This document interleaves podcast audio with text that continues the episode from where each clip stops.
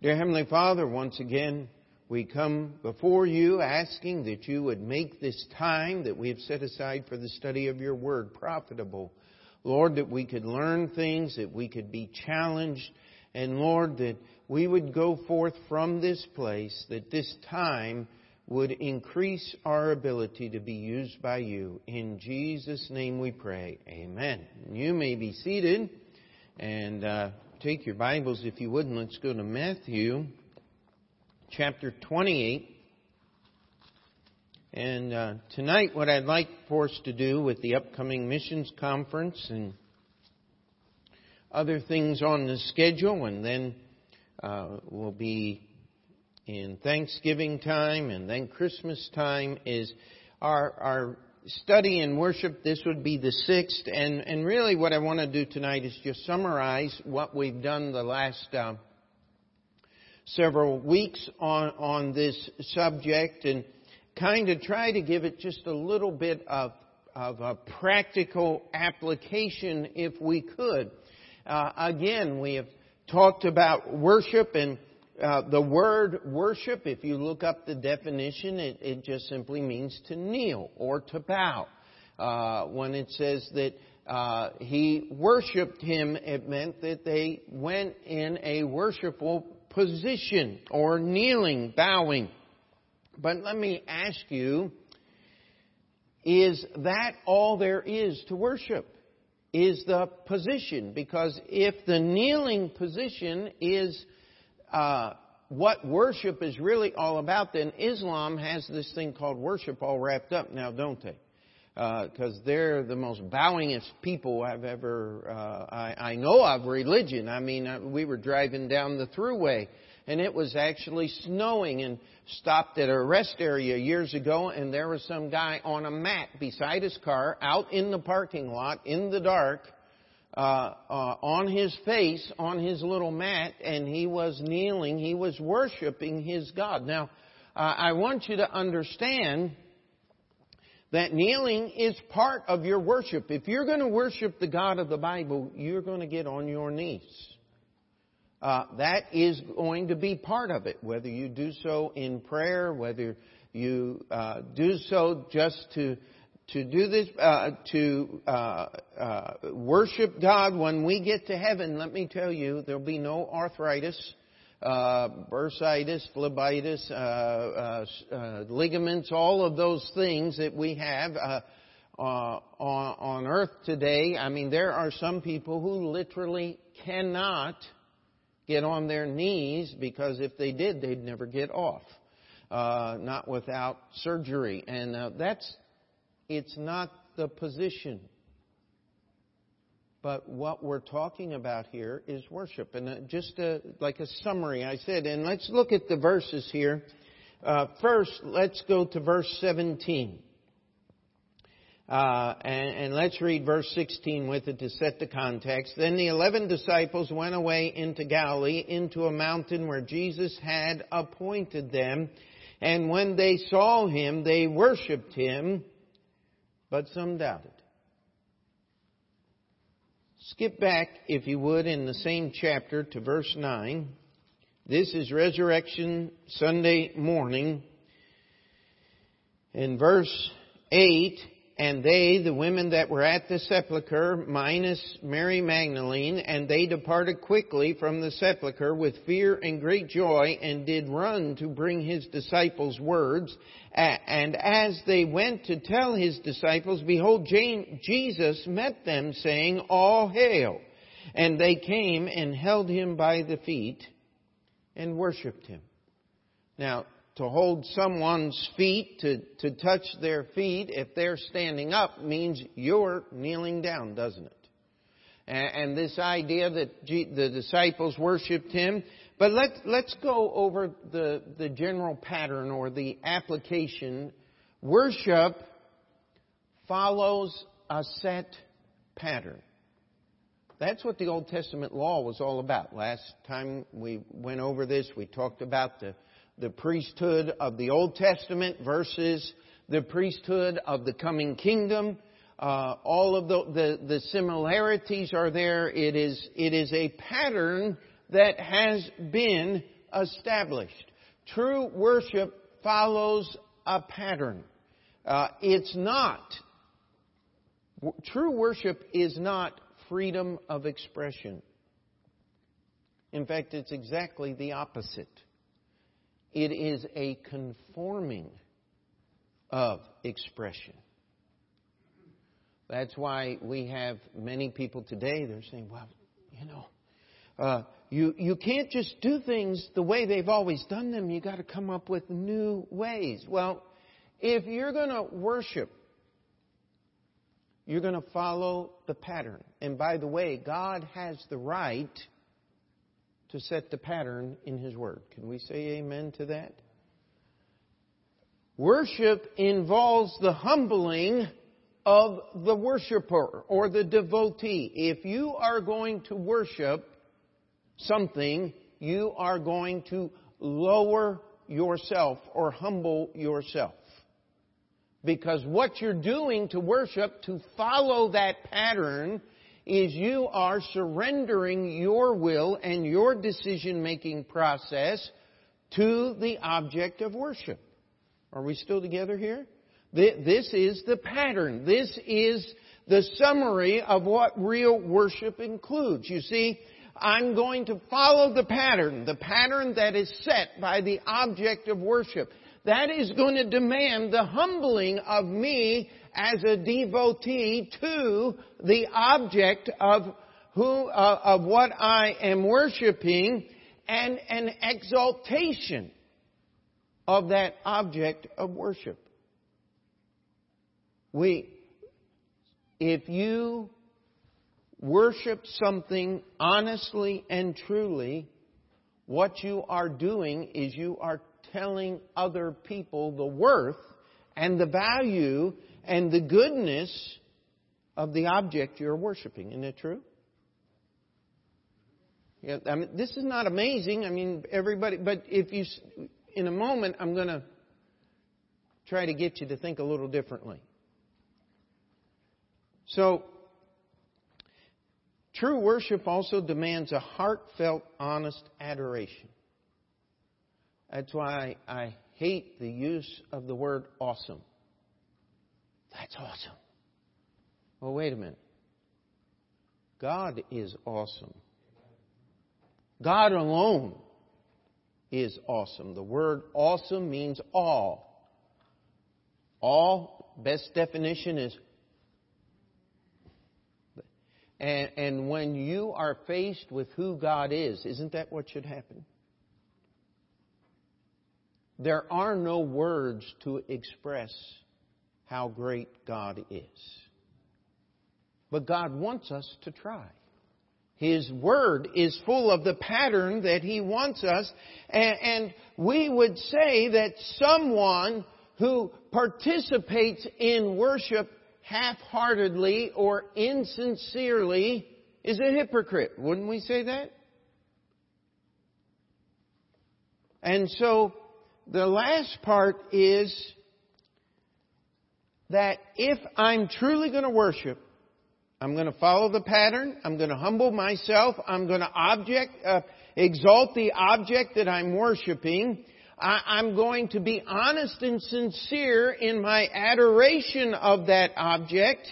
And my worship is going to alter the way I live. It is going to change my behavioral patterns. Now, I want to get silly for a minute, if you would allow me to do that. But I hope we'll go somewhere with this. How about a young man and his first car? Sometimes young ladies, but usually a guy and his first car. So let's let's start. And let's see if worship applies to this thing. Does it follow a pattern? Well, yes, there are expectations that the state of New York has. You've got to have a driver's license before you own a car. Uh, you have to pass the test. You have to conform to those things. You have to go down, usually, if you're going to get a new car, where do you go? The dealership.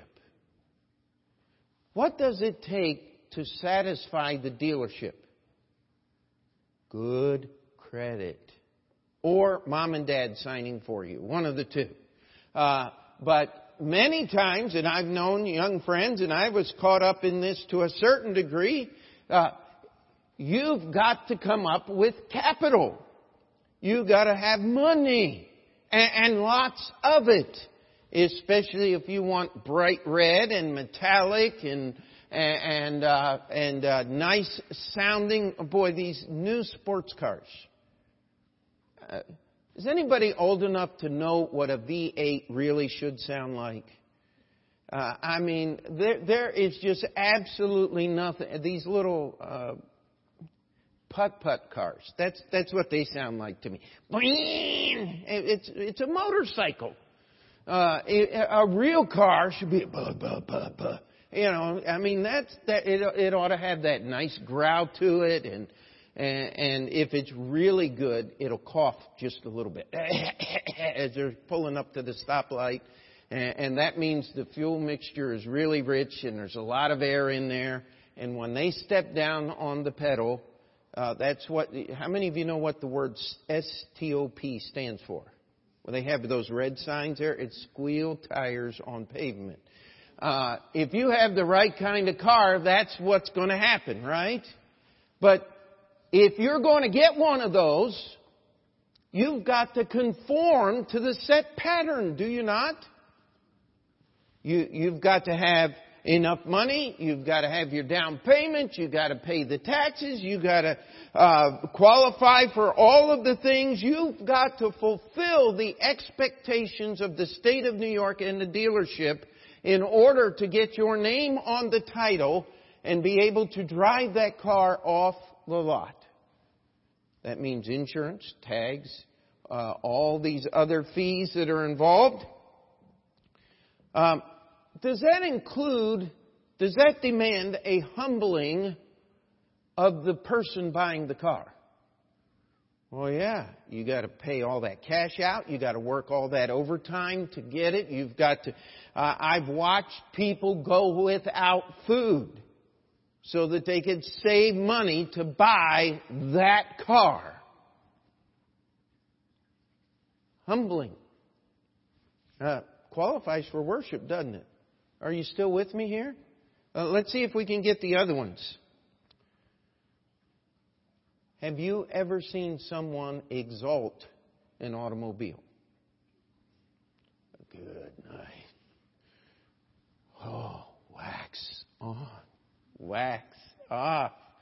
I mean, we're stupid old movie. Uh, I don't think I've ever even seen it, but somebody told me that, and it always gets people laughing. So, but you, I mean, people exalt that uh, that that car. I've seen people who couldn't afford to pay rent, but they had that car and they slept in the car. Uh, I mean, crazy things people will do but it involves an exaltation of that object. And uh, if you have ever seen someone in this state, there is a true, sincere, and heartfelt adoration for that car. If you want to check it out, just scratch it.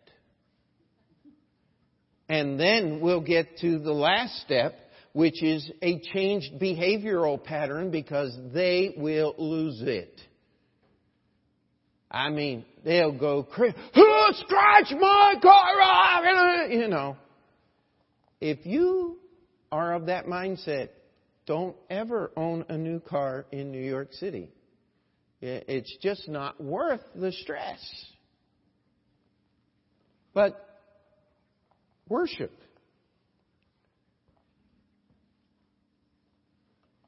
The World Series is going on tonight. And honestly, I could care less. You know why? Not because the Yankees lost. Because I'm not a fan. I'm not really a fan. I don't follow the set pattern. But is there a set pattern if you're going to be a fan? First thing you need to do is get one of those $50 ball caps with your name on the back for another 15 bucks or whatever it is. Uh, and uh, you got to pick a team. And you got to follow that team. You've got to learn everything about the sport. I've met people, uh, my youngest brother who could tell me every team, every major player on every team in the, in the Major League Baseball, uh, and most of their stats because he had all the cards and he had it all memorized. It was, it, it, it was the humbling of yourself so that you could exalt the sport that you worship. And if you've ever met someone who was a real, true fan of a team, I remember one guy told me, he says, You know why there's a hole in the middle of the Dallas Cowboy football stadium? I said, Because somebody didn't build it right? He said, No. He said, So God can watch his team play. And I'm sitting there going, Give me a break. This was a preacher. And I'm saying, God doesn't need a hole in the top of the stadium to see the stupid team play. And I was really in a mood that day. I said, and uh, he's not objecting to the Dallas Cowboy cheerleaders either, huh? And walked off. Let me tell you something. People will have an honest, heartfelt attachment to sports. And guess what? You see Mr. Well, the, the, this goes back to the 50s, Milbert Milk Toast. How many of you know what milk toast is? That's a piece of toast that you put on a plate and pour milk on it until it's all soggy and then you eat it. Barf. Uh, but uh, th- that's what they would call people who had no personality. How many of you know a Milbert milk toast until the game comes on? Or until they walk through the stadium and all of a sudden, ah! You know, and they're sitting there screaming at the top of their lungs and they're hoarse for three days. Have I illustrated my point about worship here? Now we could really get nuts and talk about communism political ideologies. Do people follow the pattern of worship? We still have people that won't believe that she lost the last election. That is a standard of devotion that is rightfully classified worship. And if that's where you are, you need to get that fixed. You study the history of communism in pre World War II Europe, and you'll find out that those young communist agitators fulfilled every one of these standards of worship, even to murder, mayhem, and anarchy. See, worship is not for the light of heart. True worship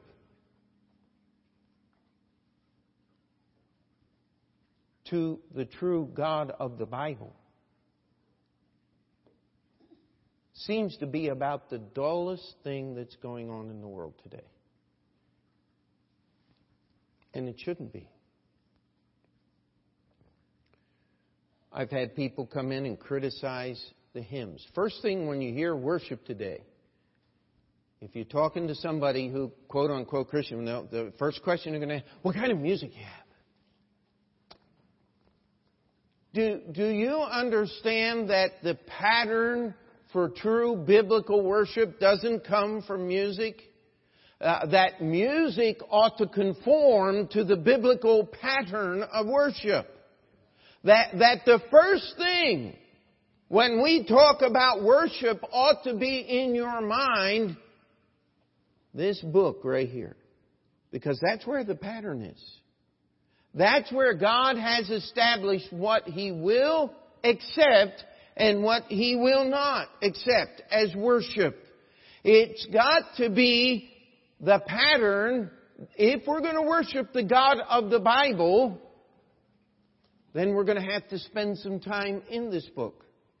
Remember, we had a visiting preacher here a long time ago. Hopefully, none of you will remember who I'm saying from, but he was trying to teach me something that love is more important than doctrine.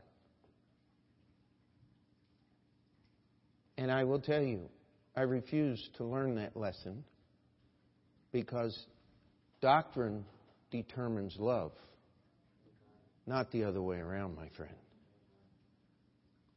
God is love. 1 John chapter 4, verse 8. God is love. And, and if you're going to love someone, you're going to share God with them. But it's not the God that makes you feel good.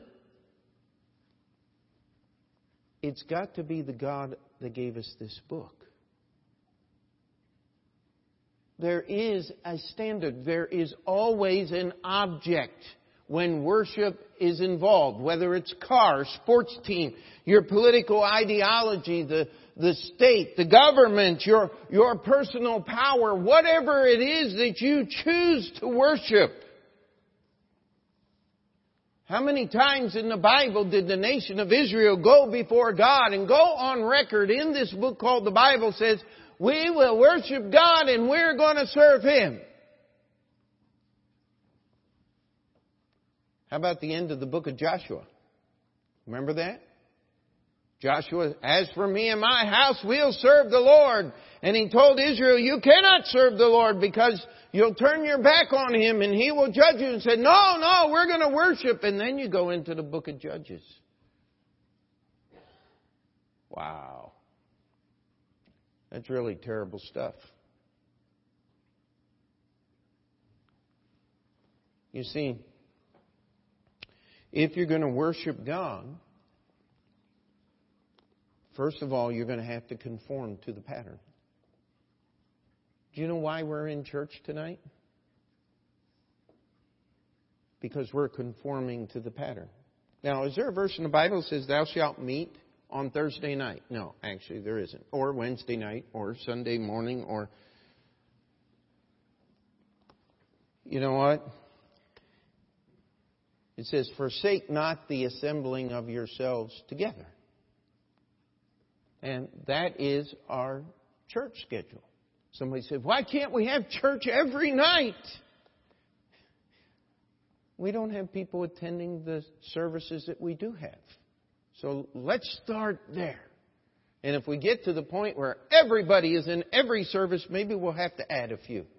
Uh, but I don't think We'll worry about that. We'll, we'll just keep moving forward here. We're going to take the pattern. The pattern is the local church. You start in Matthew chapter 16, Jesus said, I will build my church. And you go to Revelation chapter 4, verse 1, where John says, I heard a voice as it were a trumpet saying, Come up hither you take those parameters, those, those uh, markers in your Bible, everything in between is by, through, for, and about a local church.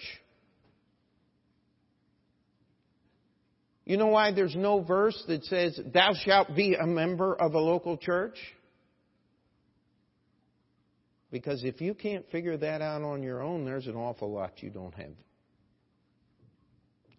It's almost purposeful that you wouldn't get.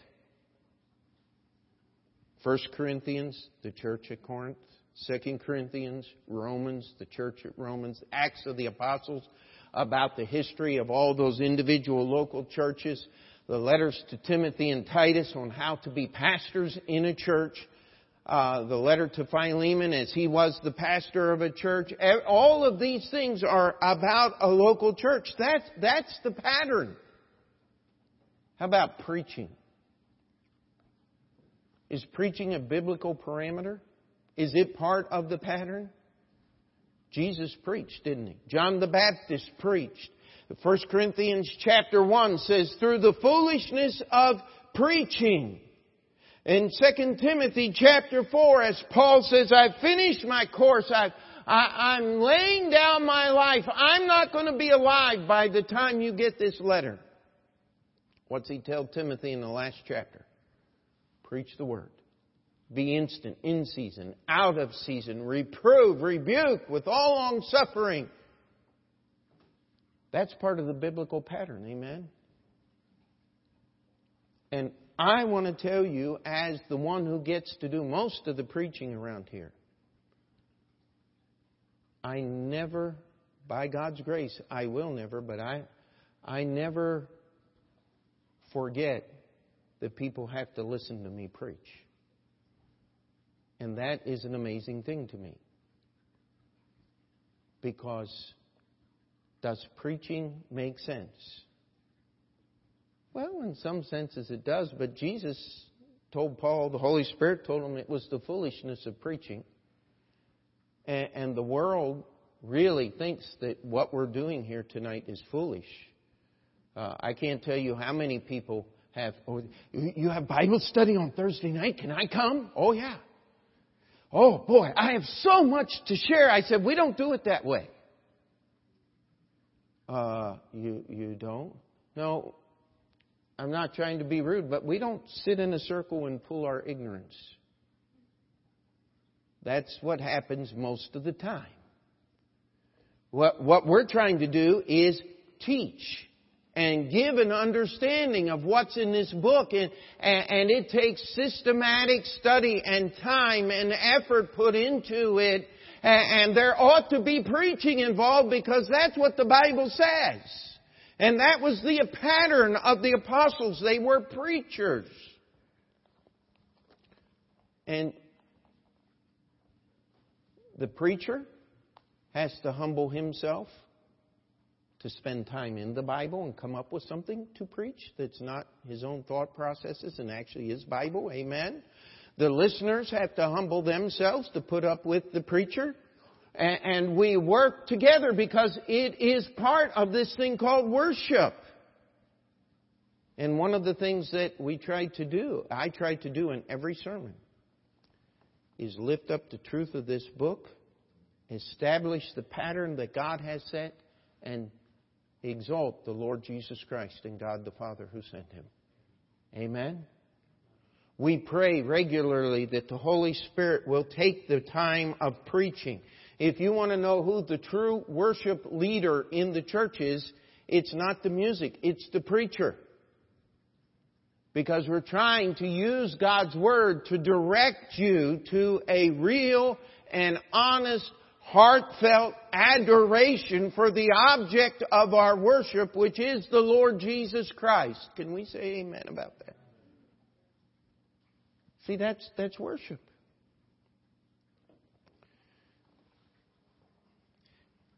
How about music? We have received, I have received, much criticism about our music over the years. It doesn't speak to me. Well, that's because you don't want to listen. How many of you read some of those words that we sang tonight? I can't tell you, no matter how frustrated I am with life and how heavy the burdens of this life are, are weighing on me at the moment, I start hearing that, what a friend we have in Jesus. All of a sudden, it's not so bad anymore. Blessed assurance, Jesus is mine. Oh, what a foretaste of glory divine. You see, we don't want music that's borrowed from the world. That's why we use hymns and spiritual songs. And here's a question that I have for you. Something I need you to really think about and pray about. Now, Andrew's up here most of the time. I am so glad if I had to lead the singing, and, and I did years ago, and that's one of the reasons why my voice is the way it is today.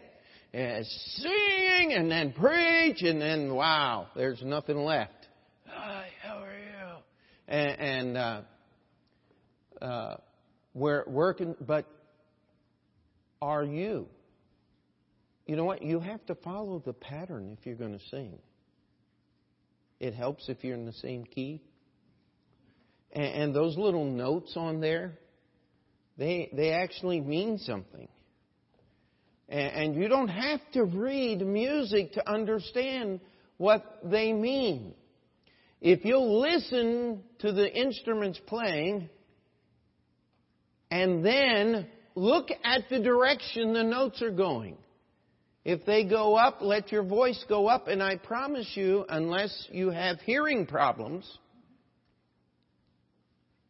you will automatically go to the notes where you're supposed to because there's, there's just something in your mind that God put there. If you have proper hearing and, and, and can connect, you'll sing with other people. Now, some people, there's just a disconnect there. Everything is, what a friend we have. It all sounds the same to them. I'll tell you, God's going to fix that when you get to heaven. But don't let that be an excuse for not making noise now. That is the most wonderful thing about congregational singing. How many of you remember my oldest son Peter when he used to be here? He used to like sit right down here in the front row and Peter just had this wonderful ability to be milliseconds off the beat. Always.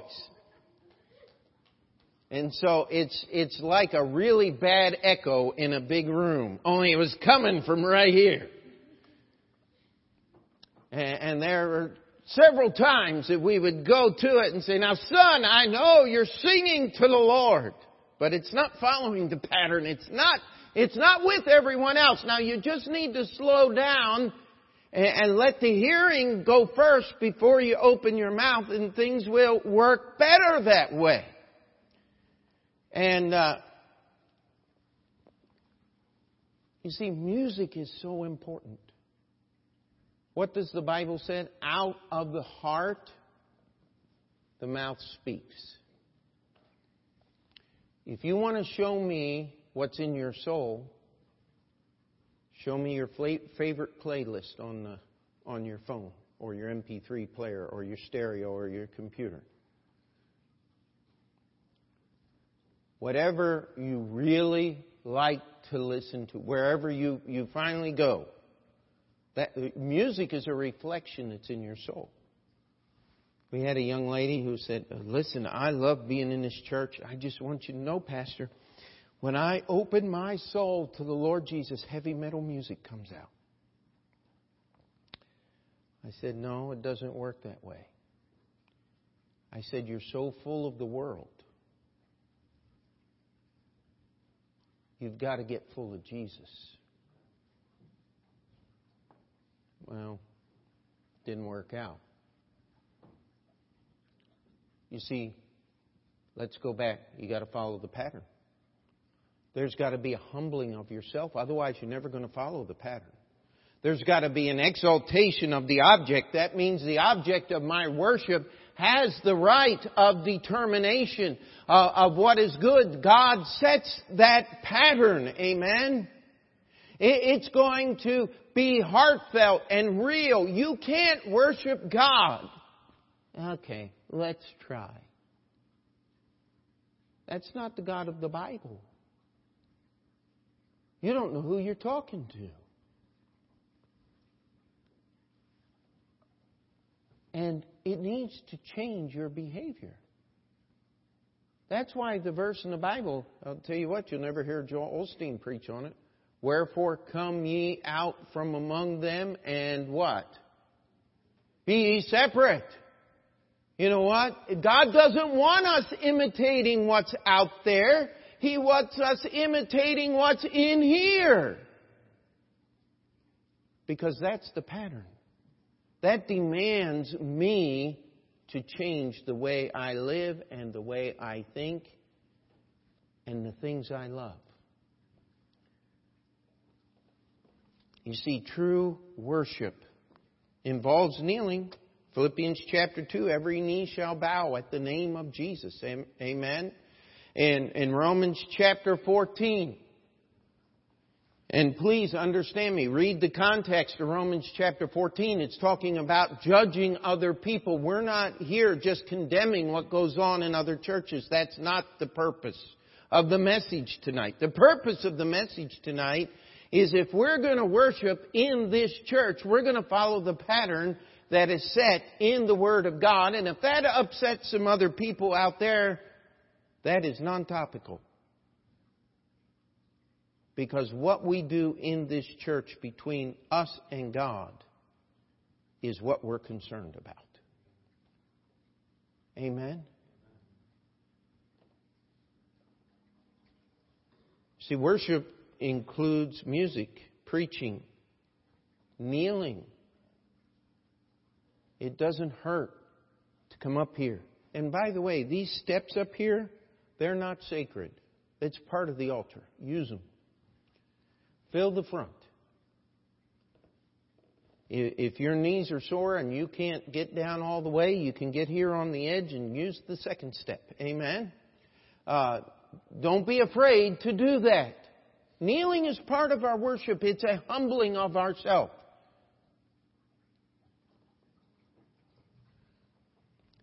How about praying? Is there a set pattern of prayer? Yeah, there is. It's in the Bible. People call it the Lord's Prayer and they think they're praying because they repeat it. No, it's the directions. Live the directions. Your prayer should be directed to God the Father in Jesus' name under the influence and at the direction of the Holy Spirit of God. And how can I know whether I'm at His direction? Whether it's written down. That's how you know. The Holy Spirit will only teach you and give you what is written down. He is limited by the Word of God, not freedom of expression, but a conformity of expression. Not mind numb robots, but a willing surrender of my will to God's. That's worship. Tell you what, I'm glad this church prays. And I, and I hope you understand the reason I'm give you the union updates repeatedly is because if it were not for the prayers of people sitting in these pews, we would have lost this building a long time ago. Prayer is part of our worship. We're this close. Pray harder than you ever have because the devil's going to be working harder because it's getting desperate. He's going to lose this battle by God's grace. We're going to reclaim that property and use it for the Lord. Amen? How about witnessing? Do people witness about their favorite sports team? Why it's better than your favorite sports team? Why their computer or their political ideology or their car or their suit or their what perfume or whatever. How much do you think of Jesus? What has He done in your life that is so good that you could shut up somebody who doesn't like Him? That's not the only purpose in witnessing. The purpose in witnessing is to get people to come to Jesus. Amen. But there's been some times where people have got somewhat confrontational, and I, hey, What has your God done for you?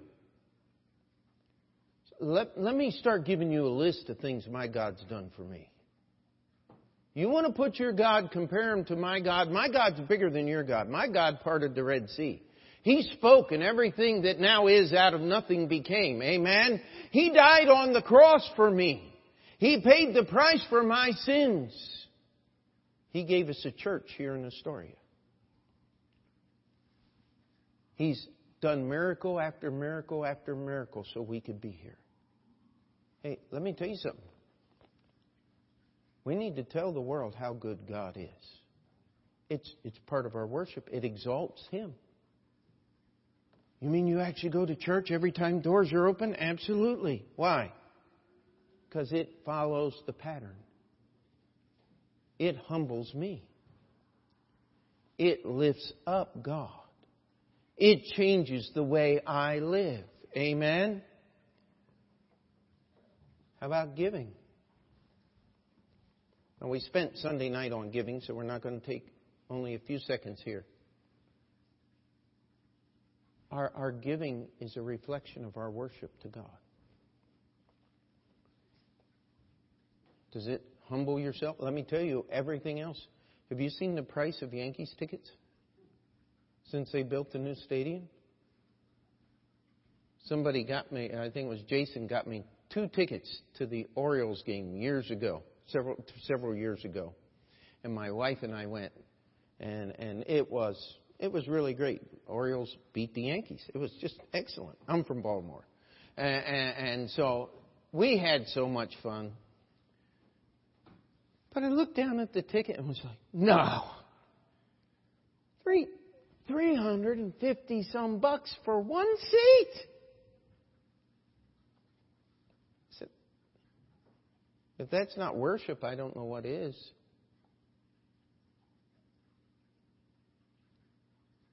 Hello?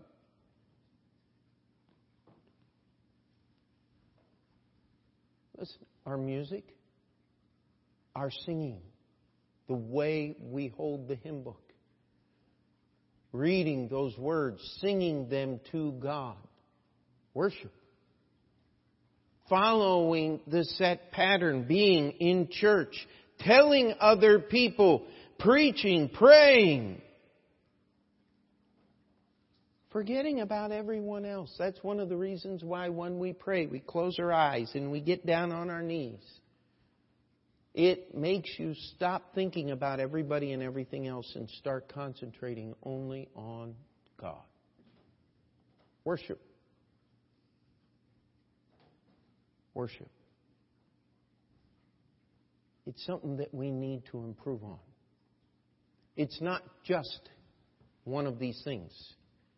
And by the way, it's not all of these things. Real worship happens in the heart first and then brings these things about in honor and praise and glory to the God of this book called the Bible.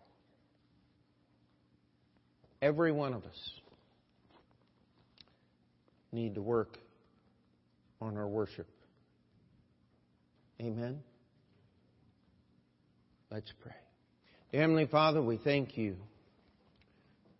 that you allow us to think and understand about these things, that it's not just some rote ritual that we go through Lord, how many empty rituals and traditions are in this world in which we live. Lord, I pray that we would think about these things that we've been here on these Thursday nights talking about over these last six lessons on worship. And Lord, that we would honor and glorify you in everything that we do.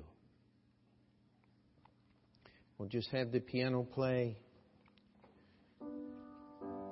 If you need to come and